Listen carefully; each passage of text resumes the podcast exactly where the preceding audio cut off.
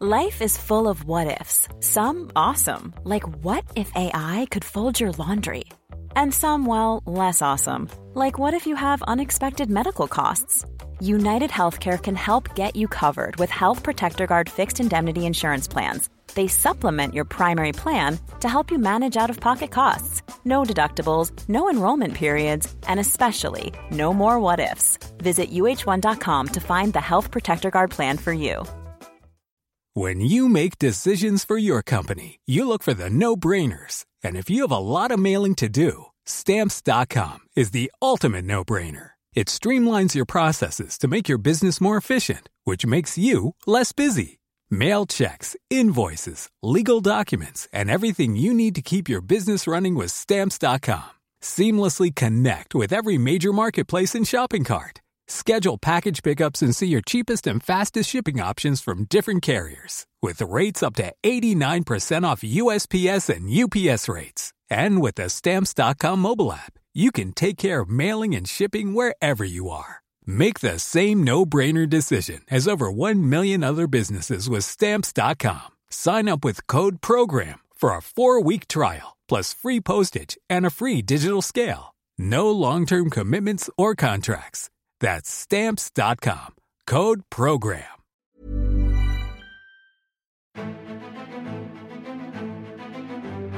If we imagine that ethnic diversity in England started with the arrival of the Windrush in 1948, we would be sorely mistaken. Not only do we know that there were Africans and people of African heritage in Tudor and Stuart England, but the significance of their presence in terms of numbers, impact, and status will probably come as a surprise to all but the most enlightened. So to explore this important topic and to consider evidence of integration, the sort of records that help us identify Africans in Tudor England, and the influence of colonialism on all our thoughts, I'm joined by one of the foremost scholars in the field, Dr. Onyeka Nubia. Dr. Nubia is based at the University of Nottingham, and his pioneering research over the last 30 years has recontextualised popular perceptions of British ethnicity. His latest book is England's Other Countrymen, Black Tudor Society, published by Zed Books in 2019, and he's also the presenter of Walking Victorian Britain, currently showing on 5 Select and My5.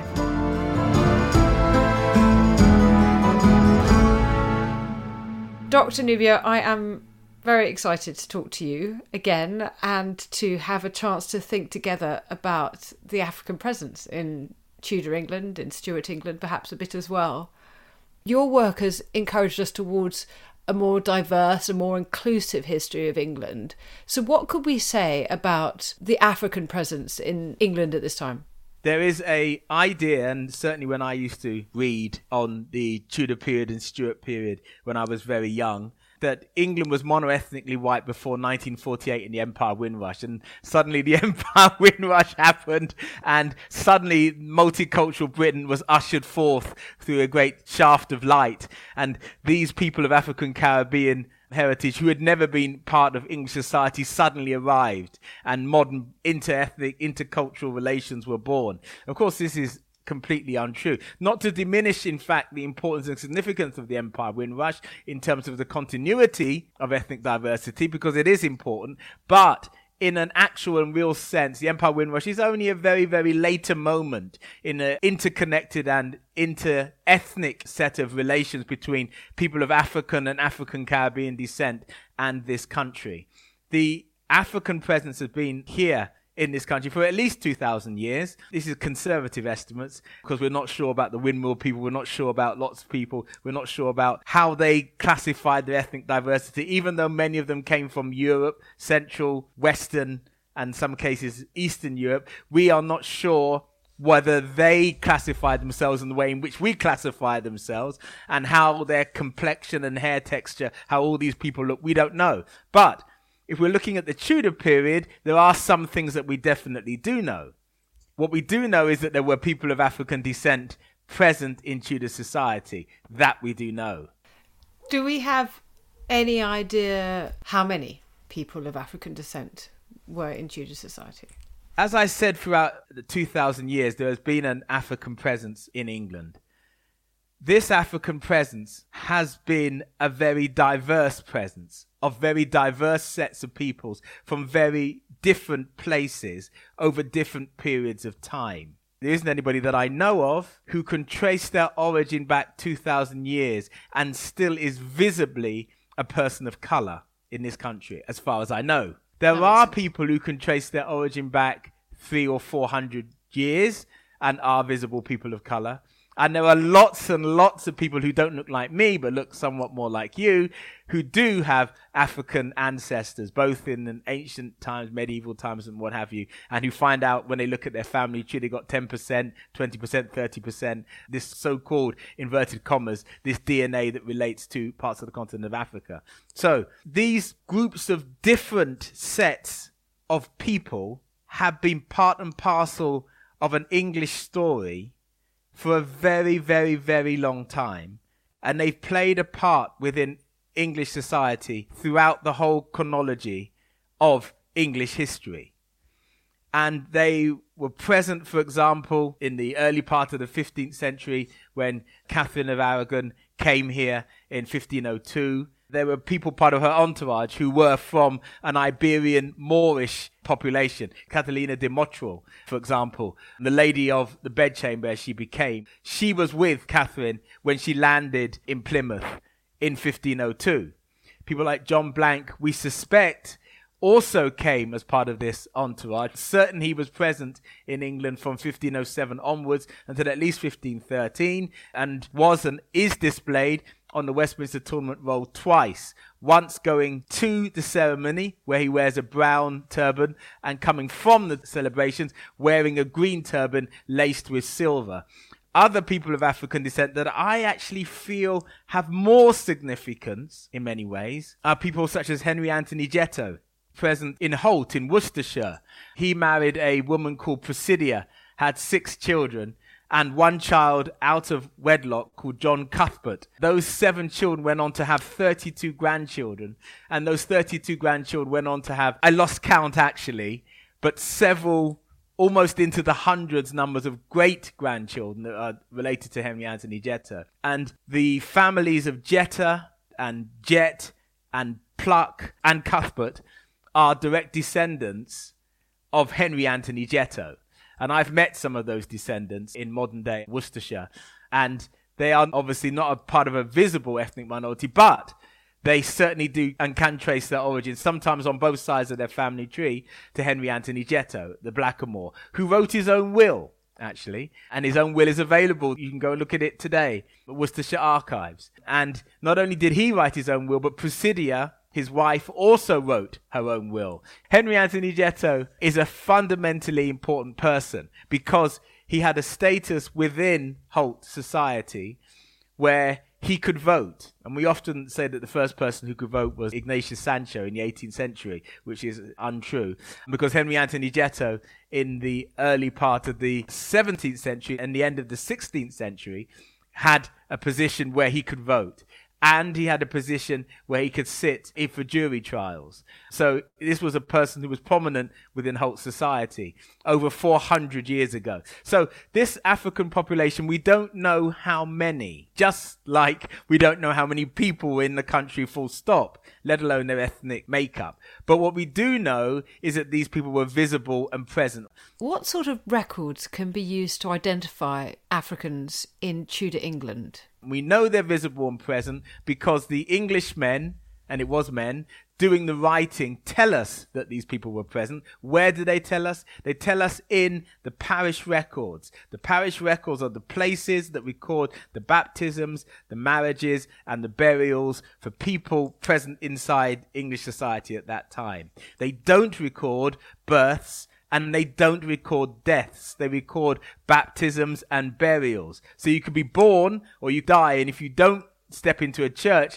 then you're not necessarily going to be recorded. But the point is that those very limited records reveal Africans were present inside Tudor and Stuart societies. And, very interestingly, they reveal that this presence is all over the country. In as far north as Lanarkshire, as far south as Bristol and Plymouth, Exeter, as far east as Norfolk, as far west as Ireland. All over the parts of the British Isles, we find an African presence. The largest concentration, it appears, from the records that we have, are to be found in the following parishes: St Botolph without Aldgate parish, where the population was 5% of that parish, the central parish in Bristol, and the central parish in Plymouth, the St Andrew's parish in Plymouth, and St Botolph without Aldgate parish in London are the ones with the two largest concentration, 5% in each. Bristol parish is about 4%, and then there are other parishes with 3% and 2% and 1%. But throughout the country, there are populations of people of African descent, not just in metropolitan cities, but also in small villages and hamlets, etc.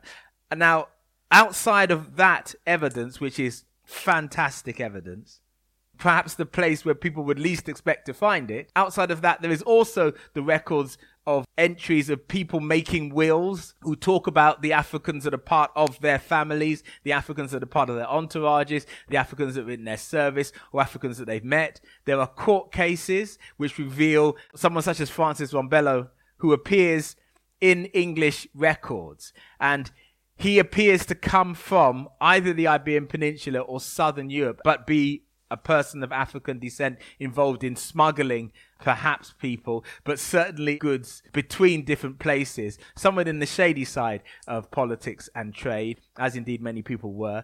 And he appears in English court chancery records. So some Africans appear in chancery records, but the vast majority are in those baptism burial records, and another set of records that I'm sure you're familiar with, the Memorandum Day Books, which are fantastic documents written by the parish priest or clerk, where they elaborate on matters. In one of those day books, for example, Mary Fillis of Morisco appears, and her baptism and conversion is written in copious detail.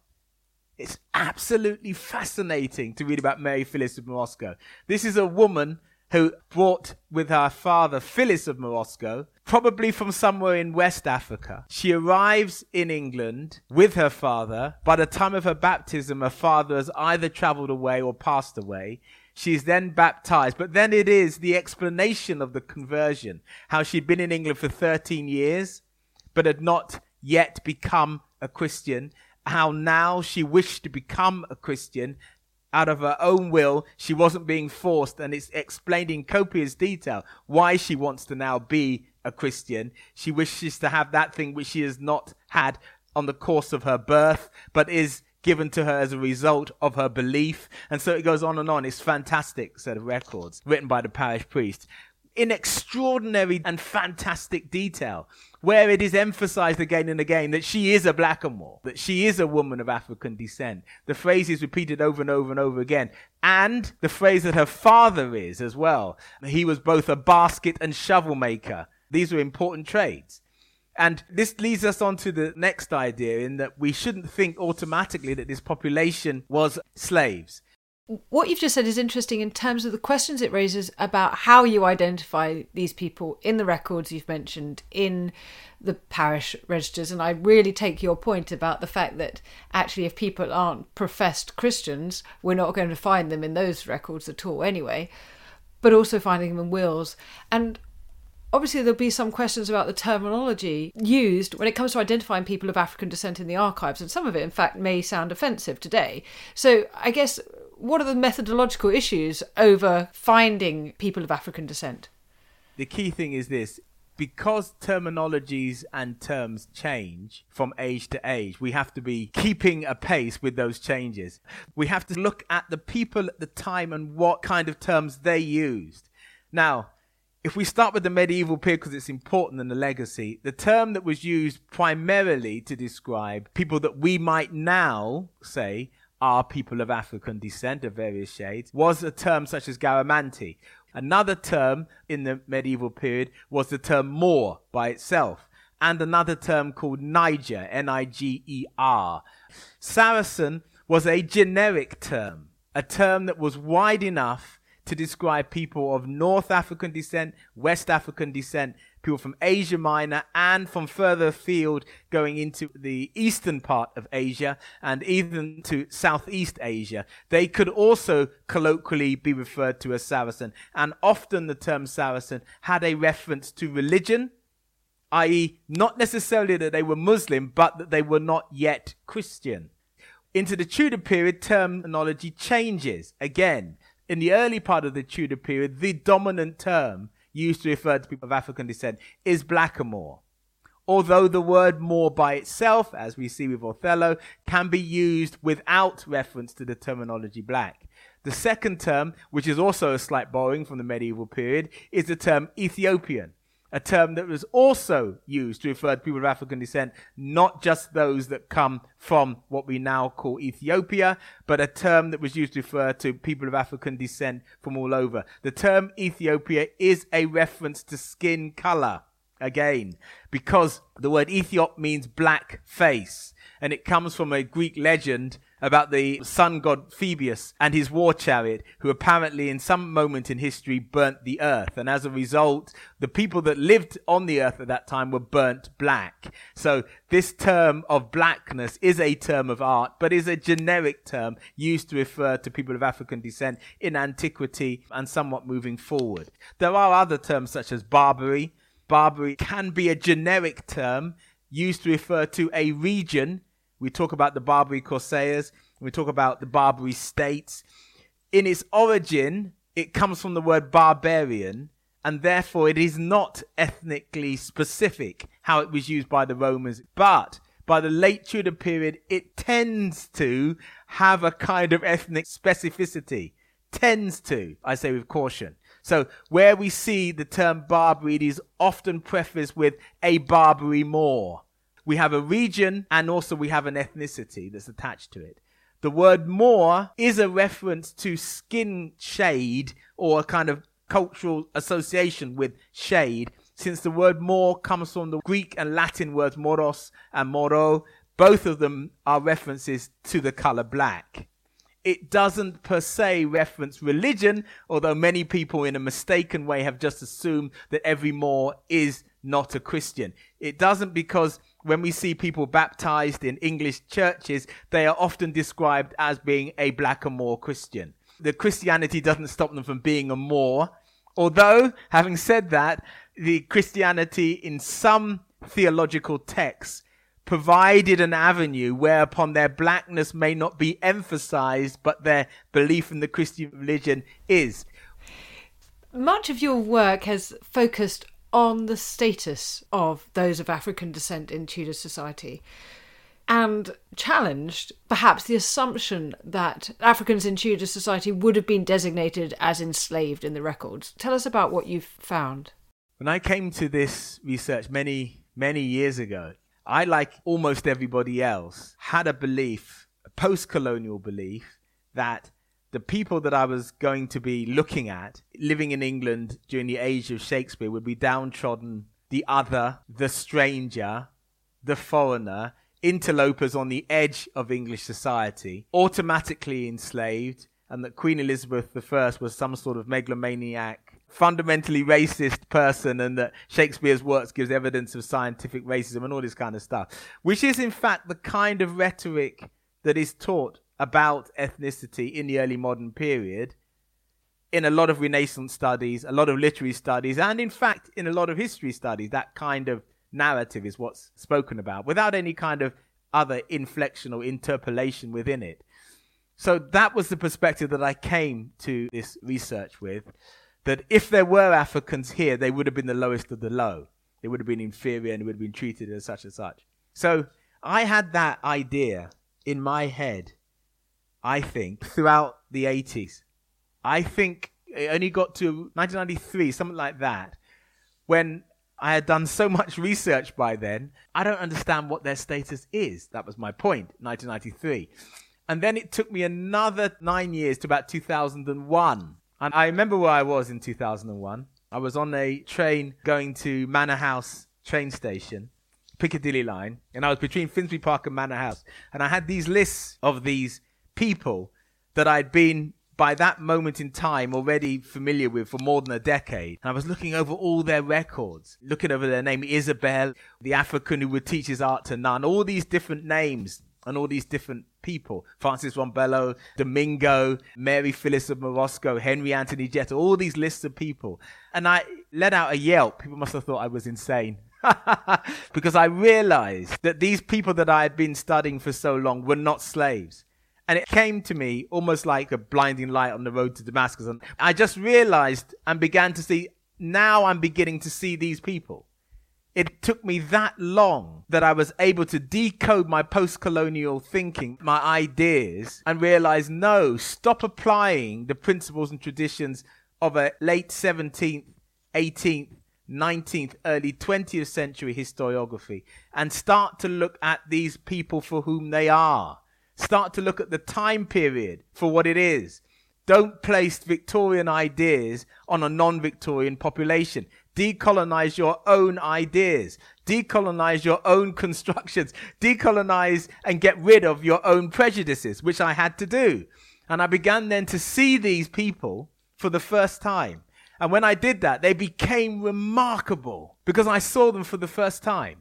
And I saw the way that they were interacting with the society in which they were living in. And they were interacting within the local communities that they lived in and how they became part of their communities. Even ones who were beggars, the very poorest of the poor, seemed to still have been buried in English churches, still seem to have been recorded with a kind of care and thought about as being human beings. And I now began to see them as human beings too.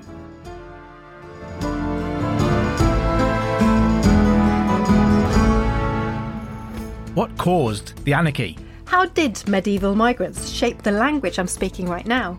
Who won the 100 Years' War? Could England's lost patron saint be buried under a tennis court in Suffolk? How did England's last medieval king end up under a car park? And were the Dark Ages really all that dark? I'm Dr. Kat Jarman. And I'm Matt Lewis. On Gone Medieval, we'll uncover the most exciting and unexpected stories about the Middle Ages, hearing from the best and brightest minds. We will disentangle fact from fiction, bring you the latest discoveries, and reveal how the so-called Dark Ages laid the foundations for much of the world we're living in today. Subscribe to Gone Medieval from History Hit, wherever you get your podcasts.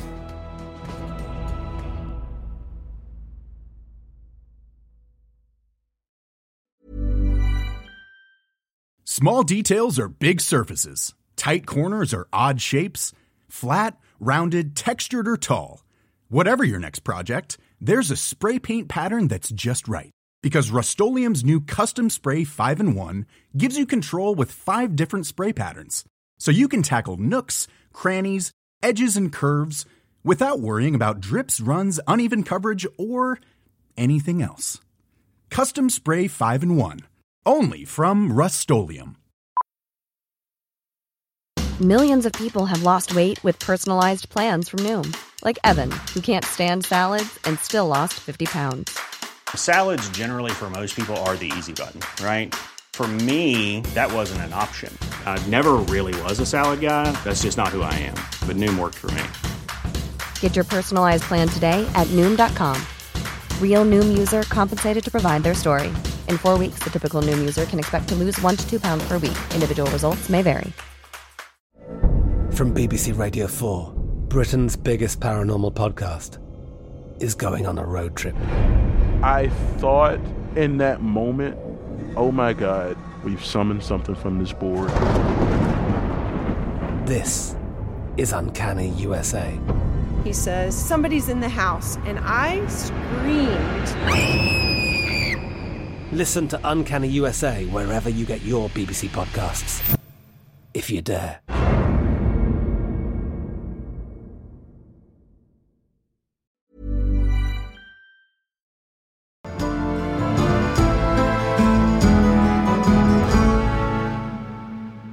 So what you're saying is that everything that happened from the 17th century onwards, colonisation, the great enslavement of millions of Africans, the extreme racism that accompanied it, and everything that develops thereafter, has so deeply rooted itself in our minds that even to think about a period before that, we immediately assume inferiority on the basis of people of African descent in England, whereas the evidence just does not sustain that. Absolutely. And even more than that, we have an emotional attachment to those references, irrespective of any evidence that supports that emotional attachment. And our emotional attachment is such that we hold on to these ideas, even when there isn't a narrative that supports them. That's what happens. But then that's the same with emotional attachment, isn't it? Emotional attachment isn't necessarily logical because it's emotional. And so much of English history is hinged on emotional ideas that don't have an evidential basis to them. And that's just one of them. How would our approach to the past and indeed to the present look different if we could really grasp what you're saying? I hope that it would lead us to a more reflexive and reflective approach. I hope also it would take us down a road where we would often say, where we're not clear, that we don't know, that we're not sure, because sometimes it's about saying that because even the people at the time aren't sure what's happening or what's going on. And so, therefore, when we say, oh, yes, we know, we're already putting ourselves in a very difficult situation. So my problem hitherto has been that many people who have written about this period have said that they know that these people of African descent were automatically enslaved and inferior and blah, blah, blah, blah. There isn't evidence to support that. There is evidence to support that people of African descent during the Tudor period had a range of different occupations and that their status was varied and diverse. From the very lowest status to going up to the very highest status. We've got visiting African dignitaries being baptised in English churches. We've got Dederi Jaquoah baptised in a London parish in 1610-11. He's an African prince. We've got Onyeka Ananaberry's son, Walter Ananaberry, baptised in Tottenham in 1610-11. He is also the son of a prince. That's at one end. And then at the other end, we've got single-parent African women who are destitute and poor, who have a child from one man and cannot look after that child. They're in the records for a while and then they disappear. We can presume perhaps the worst, but they're recorded in the records. So we have people with a range of different occupations, a range of different positions. They don't have one status. This is very important because the idea of the science of race backed up by law that we associate with the 18th, 19th century in the United States of America, but also in parts of the British colonial empire, that kind of biological determinism isn't there.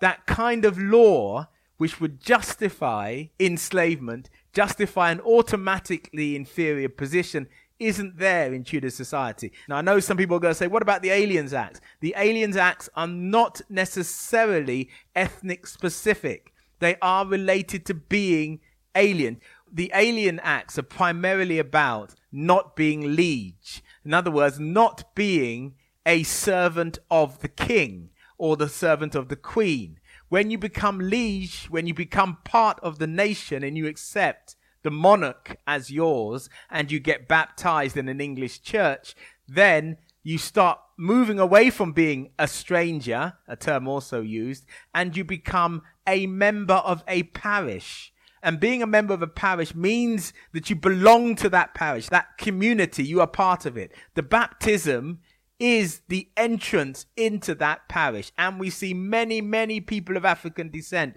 who have made that transition. Either they're born into it or they come and they are baptized and they become members of their parishes. I didn't expect to find that when I started my research because I believed wrongly that these people automatically were inferior. I was wrong. I had to overcome my own prejudices to see these people for whom they are and to begin to see this part of English history for what it is. It doesn't lessen in any way the horrors of the Ma'afa and the enslavement and everything else, but it does contextualize it. I know some people may not like this, but I'm going to say it anyway. England hasn't always had a racialized perspective that has been anti-African and anti-black. In the Tudor period, there are ideas about blackness and Africans that are positive, and there are ideas about blackness and Africans that are negative. The positive and the negative ideas jostle with each other in a field of ideas. We are used to looking only at the negative ideas and then trying to associate them with a later period of time to make sense of them. We need to contextualize the negative and the positive ideas with each other and find out what did English people at the time actually think. And that's something quite different from what they thought later on with colonialism, imperialism, etc., etc. So this is so important. What we need to think about is a perspective that is nuanced and complex in terms of status, and nuanced and complex in terms of people's thinking about ethnicity. What you've made very clear, though, is that racism is not systematic. It's not institutionalized in the 16th century. So that's a key difference from a later point. And I wonder if actually your point about size or the numbers involved and how difficult a question that is comes back to the fact that just like anybody who didn't have significance in this period of time is lost to the archives, there could be great numbers of people of African descent who would disappear to posterity because we only know about ordinary people when they have a moment of encounter with the powerful, whether that is for good or ill. Absolutely, yes. And that was my second Yelp in 2001, that if their ethnicity was not so significant or not as significant as we have hitherto postulated, it is possible that there may be people who are never referenced by their ethnicity, but we might now call people of African descent. Because they are so integrated and assimilated within society, there hasn't been a need to reference their ethnicity. We know this because we have people whose ethnicity is both visible and invisible within records, that it appears and it disappears. We have, for example, someone like John Okomi. His last name is spelt in 6 different ways. We know Elizabethan spelling is always up and down. And first of all, you think, why is this man? You know it's the same person because of the way he's being described. But why is his name being spelled in different ways? Sometimes John Okami, John Okomi, or with a Y, sometimes with an EI and what have you. There is no reference to his ethnicity when he is baptized as an adult at the age of the late 20s, but he is baptized as an adult. So that's another little thing. So he's baptized as an adult, and he has this name that's spelled in different ways. He gets married to a local woman in Hertfordshire, and he has 2 children. Still no reference to ethnicity. Then his first son is apprenticed off. Okay, great. His daughter, he doesn't apprentice. His wife dies and he's living alone with his daughter. The local worthies of the parish don't like it for whatever reason. We don't know what the reason is. And they write to him saying, look, your daughter must now be apprenticed. The first reference to ethnicity comes then in the letters then occur between the two. And then in the memorandum daybook, it says John Okomi a Moor. And then it references that he's a blackamoor. So he's called a Moor and a blackamoor in that record. And then we realize that this John Okomi that's being referred to from the parish records, the baptism, all the way up to this entry by the church wardens is the same John Okomi, and he is someone of African descent. And then we can speculate that the reason why his name is being spelt in different ways is a reaction to his pronunciation of his name. Probably John Akami, West African-sounding name with a hard A sound. And these English scribes are trying to record the vernacular, the sound. And that's why they're writing it in different ways. So his ethnicity is visible, it disappears, and then it's visible again. And that's so much like many of these people of African descent. They are sometimes visible by their ethnicity and sometimes they are not. And sometimes they're referred to by an ethnic descriptor and sometimes they are not. It's other evidence that leads us that way. So it's perfectly possible to hypothesize that the number of people who have the tag that indicates their ethnicity that appear in the parish registers or wherever it is that gives us an idea about the 5% in St Botolph without Aldgate, actually at the tip of the iceberg. And we have no idea actually how many people are just not being referred to by their ethnicity. You might have a scribe who just never writes it down. Certainly. Against any notion of political correctness on my part or trying to push a political agenda without evidence, I have been extraordinarily conservative in my approach. And only spoken about those people where there is substantial evidence. With others, there is substantial evidence. But those I've kept out to most of what I write about. There's another whole big collection of people that requires a lot more research on them to determine their ethnicity, even if it's possible to do so, because in some cases we may not be able to do so. So I have been extraordinarily conservative. And most of the people that write about this population are also very, very conservative. So it may come as a shock to some people that were thinking that we're being expansive. We're actually not. There may be a bigger picture that we cannot yet understand. Perhaps we never will. Can we talk a bit about the letters and the draft proclamation that were created in the reign of Elizabeth I and that some historians have used as evidence of an attempt to expel Africans from England and therefore as evidence of racism? So there are three documents of important note: two letters and a draft proclamation. The two letters are claimed to be in the hand of Queen Elizabeth. One written on the 11th of July, 1596. The second one written on the 18th of July, 1596. And then a draft proclamation written in 1601. The 11th of July letter and the 18th of July letter are different. The first letter talks about people of African descent being present in England.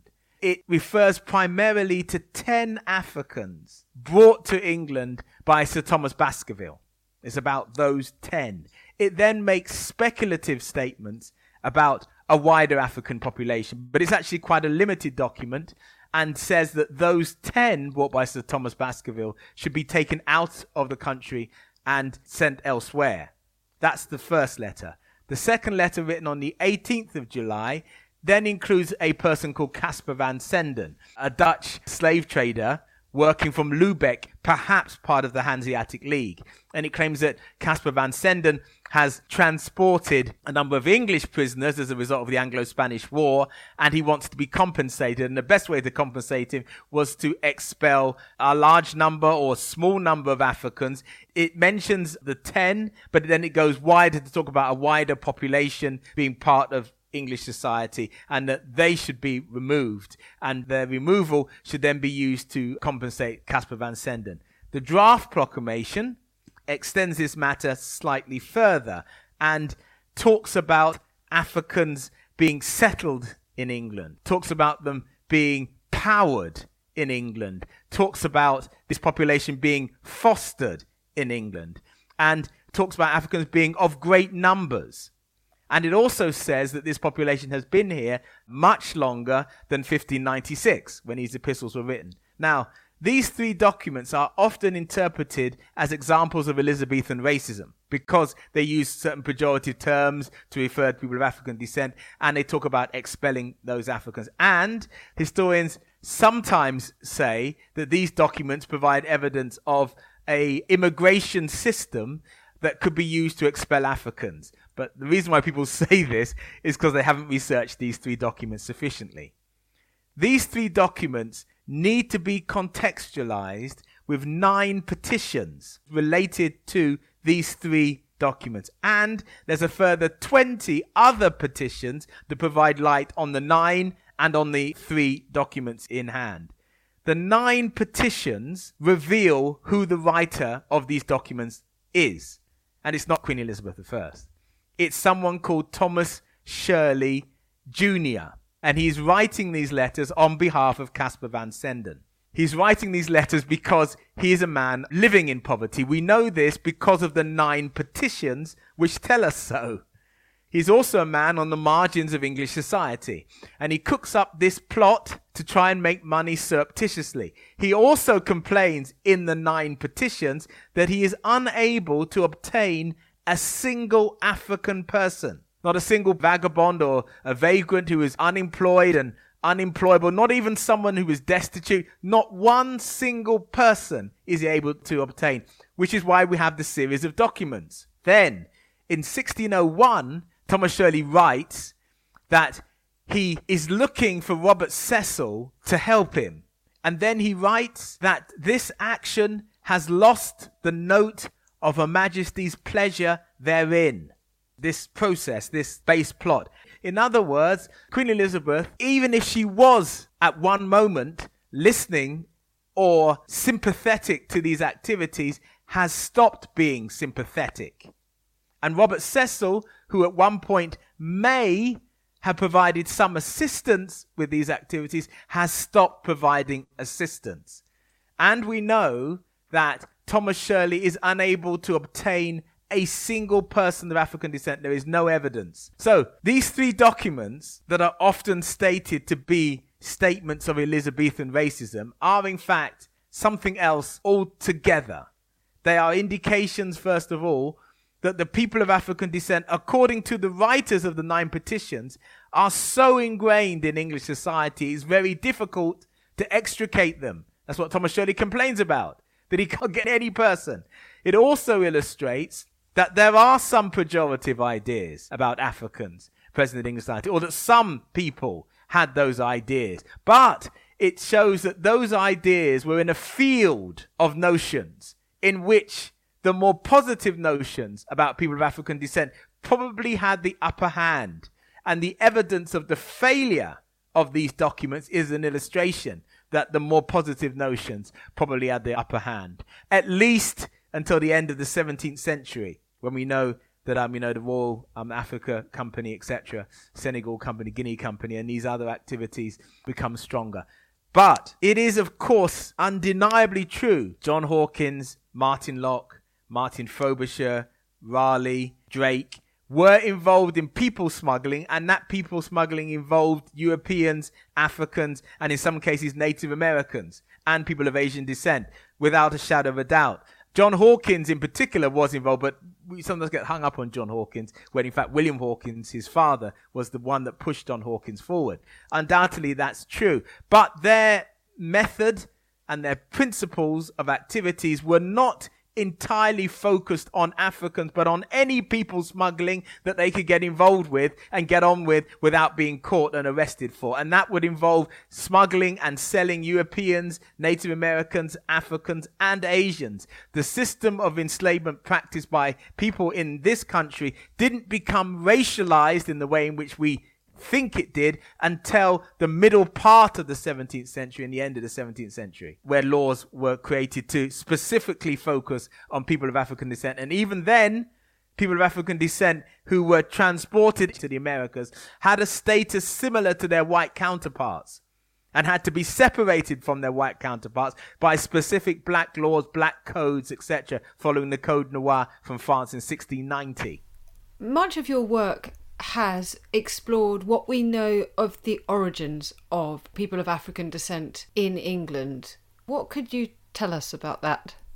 Great question, because hitherto, most people who have speculated on such a population had tended to look at the people of African descent as blank sheets of paper that only existed from the moment that they interacted with English society.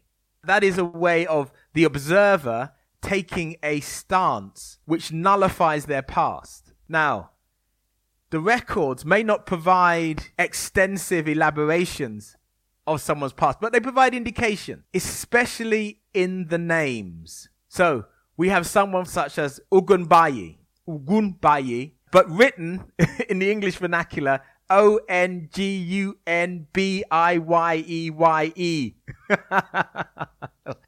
Ogunbiyi, who gets baptized in London in the 16th century, obviously with his Ogun name, comes from the Yoruba tradition in what is now modern-day Nigeria. And when he gets baptized, he's very smart.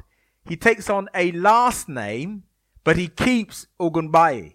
In fact, Ogunbiyi is a double-barreled name, which means the god of iron succeeds or lives, which is probably a combination of his last name and his first name put together. But he's told the priest, it's just my first name.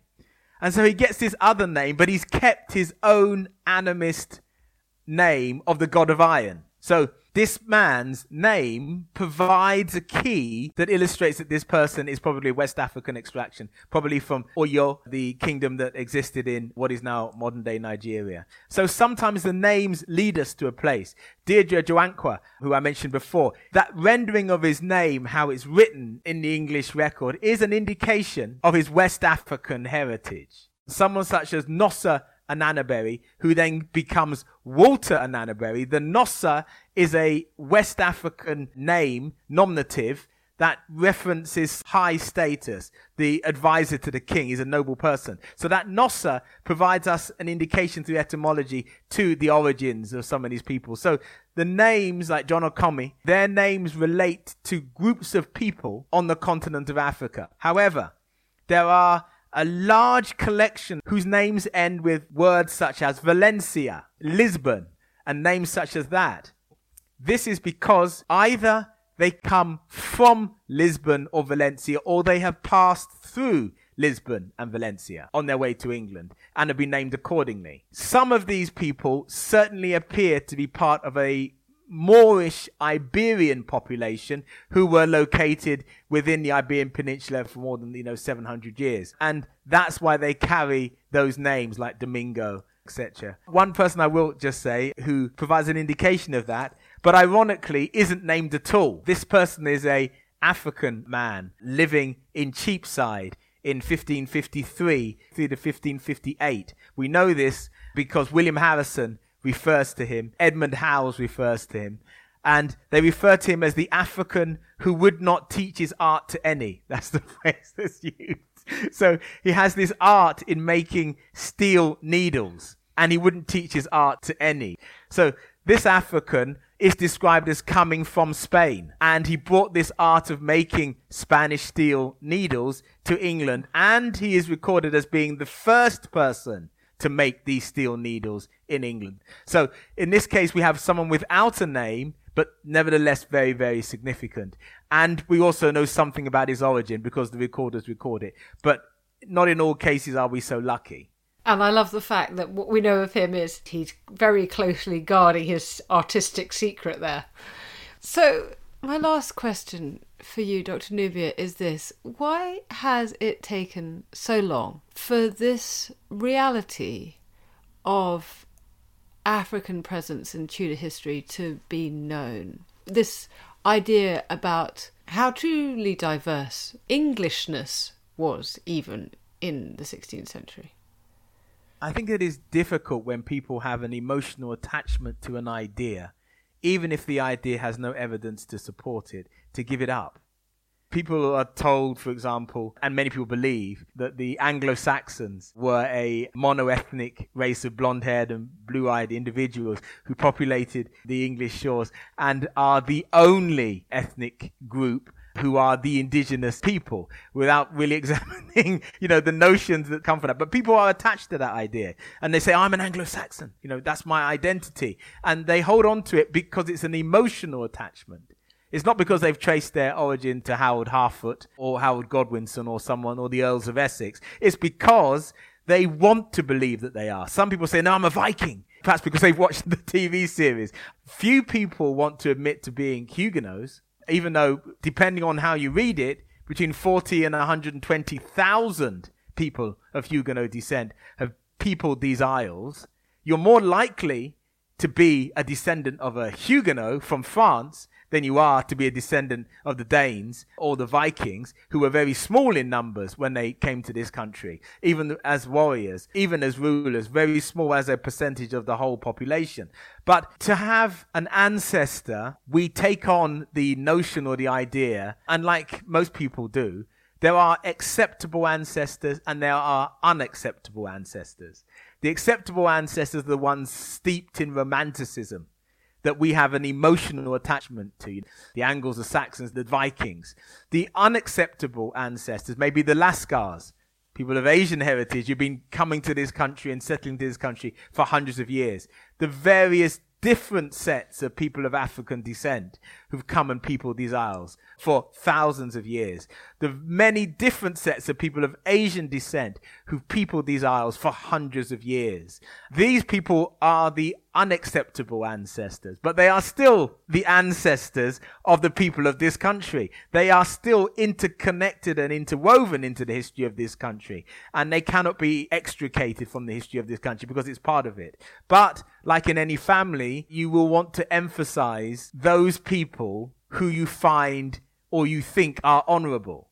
And that's what this country does. It emphasizes specific ancestors because people want to be associated with that. But the family of this country is actually much wider, much bigger than merely having acceptable ancestors. The family tree is diverse, and we know it is because the people of this country wrote about that diversity.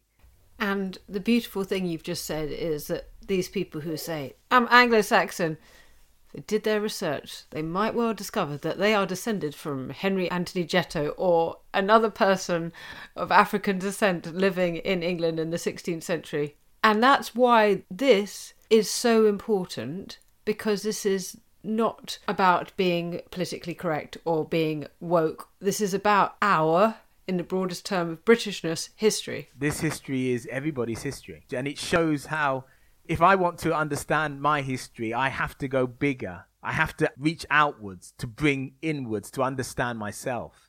And this is a fundamental thing that we need to do. History is not a place where you hide your prejudices in. It's a place where the evidence leads you to an understanding of something, or you hope. History isn't about facts, it's about evidence. The evidence shows that this country has been ethnically diverse since at least the last 2,000 years. And part of that ethnic diversity is that there have been people of colour and there have been people of African descent who've been part and parcel of the different narratives of this country at every epoch of this country's history.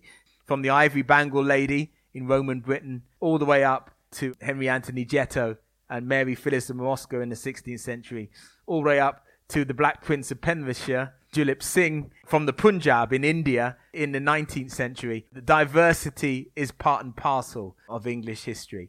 And this is undeniably where the evidence shows. That's great. Thank you so much for sharing your research on this, which is just so important, and it completely shifts our paradigms and must call on us to change how we even conceptualise our past and indeed the present. So thank you very much indeed. Thank you ever so much for inviting me.